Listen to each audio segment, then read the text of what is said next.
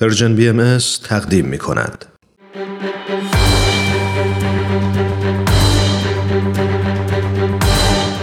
یک قهرمان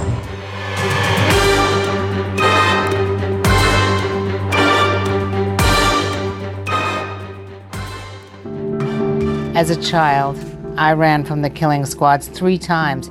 Even به عنوان یک بچه سه بار از جوخه های مرگ فرار کردم.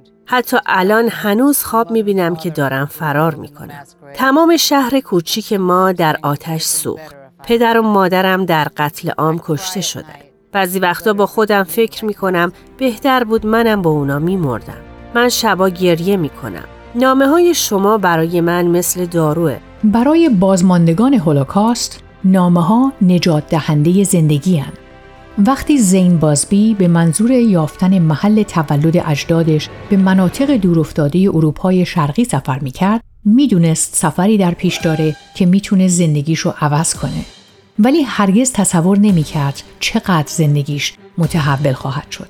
او پروفسوری رو ملاقات کرد که ازش درخواست کرد وسائلی رو برای هشت نفر از بازماندگان سالخورده هولوکاست در بلاروس بیاره.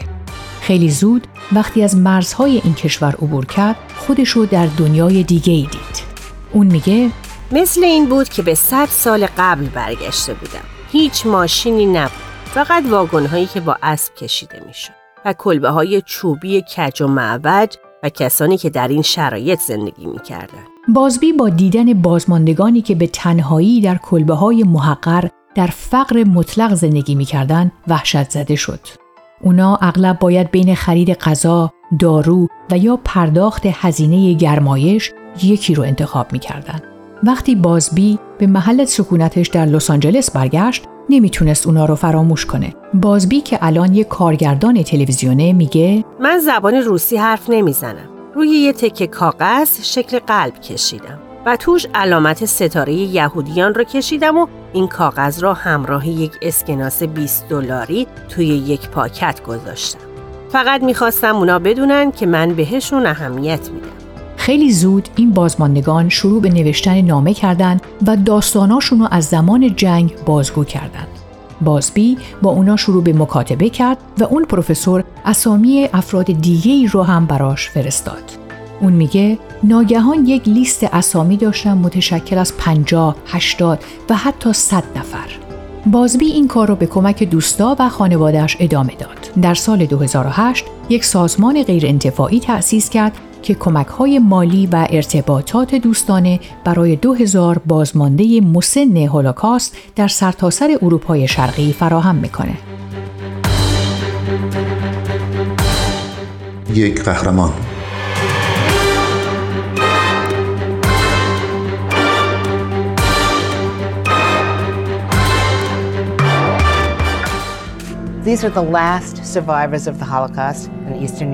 اینا آخرین بازماندگان هولوکاست در اروپای شرقی که در حال حاضر در سنین سالخوردگی از تنهایی رنج می‌برند.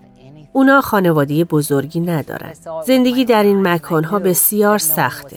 اونا هیچی ندارن. من با چشمان خودم دیدم و می‌دونم که هیچ کس به اونا کمک نمی‌کنه. پس من تصمیم گرفتم بهشون کمک کنم.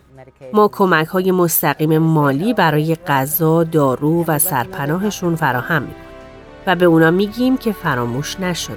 در اروپای شرقی خیلی از یهودیان به اردوگاه های کار اجباری فرستاده نشدند بلکه روستاهاشون هدف حمله واحدهای ارتش نازی قرار گرفت و هزاران نفر قتل عام شدند. مردم برای زنده موندن به جنگل ها گریختند. اونایی که بعد از جنگ به روستاهاشون برگشتن خیلی از افراد خانوادهشون باقی نمونده بودن و خیلیا نتونستن باز پرداختی رو که برای بازماندگان هولوکاست در نظر گرفته شده بود دریافت کنند و حالا در سنین 80 تا 90 سالگی دوباره برای زنده موندن مبارزه می‌کنن. بازبی میگه از سال 2001 او و گروهش چندین میلیون دلار به این افراد که او اونا رو بدشانسترین نسل مینامه کمک مستقیم کرده. بازبی میگه اما علا رقم همه این مشکلات اونا یه فلسفه بزرگ در زندگی داشتن.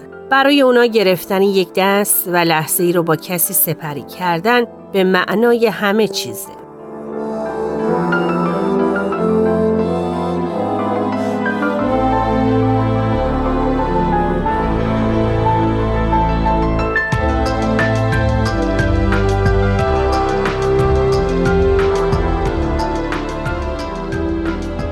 یکی دو ماه یک بار برای اکثر کسانی که اسمشون تو لیسته حداقل 100 دلار به همراه نامه‌ای در مورد زندگیش میفرسته. اون به این باور رسیده که ارتباط شخصی چیزیه که این مردم بیش از هر چیز دیگه آرزوشو دارن. بازبی میگه این پول نجات دهنده زندگی است.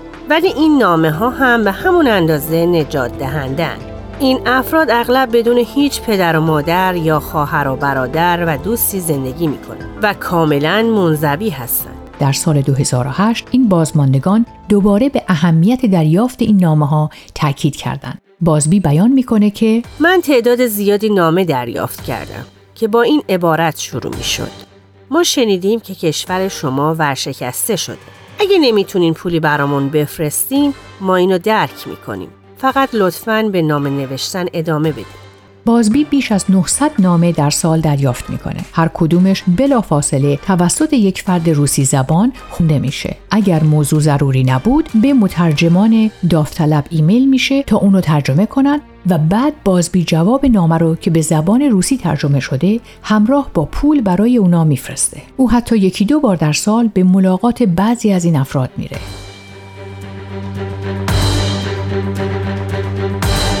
یک قهرمان.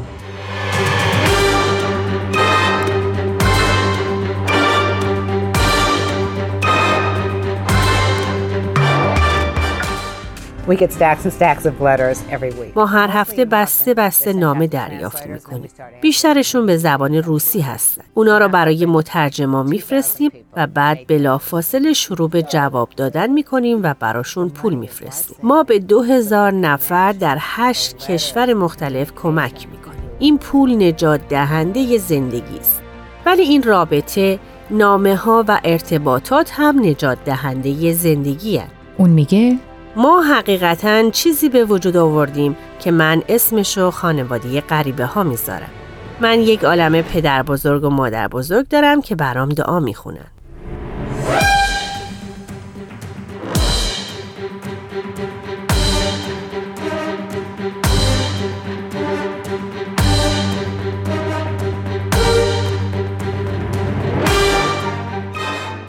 بسیار تلاش می‌کنه که داستانهای این بازماندگان رو حفظ کنه و در حال ساخت مستندی از تجربیات و امیدهای این مردمه تا بتونه آرشیوش رو که تقریبا متشکل از ده هزار نامه است به یک موزه یا دانشگاه ببخشه.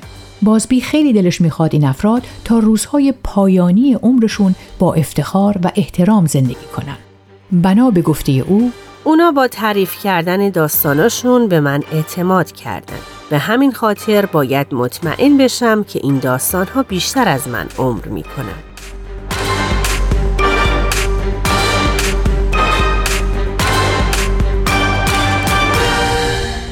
We can really write a more hopeful final chapter to the Holocaust, this time one of kindness and compassion, and what they finally deserve at the end of their lives. ما واقعا می‌تونیم یک پایان امیدوارانه تر بر هولوکاست بنویسیم. در این زمان پایانی از مهربانی و محبت یعنی آنچه که اونها در پایان زندگیشون سزاوارش هستند. برگرفته از سایت CNN Hero اگه دوست دارید با قصه قهرمان این هفته ما بیشتر آشنا بشید یه سری به شبکه های اجتماعی و کانال تلگرام Persian BMS بزنید یادتون نره که قسمت های دیگه این مجموعه رو هم می‌تونید در وبسایت BMS بشنوید.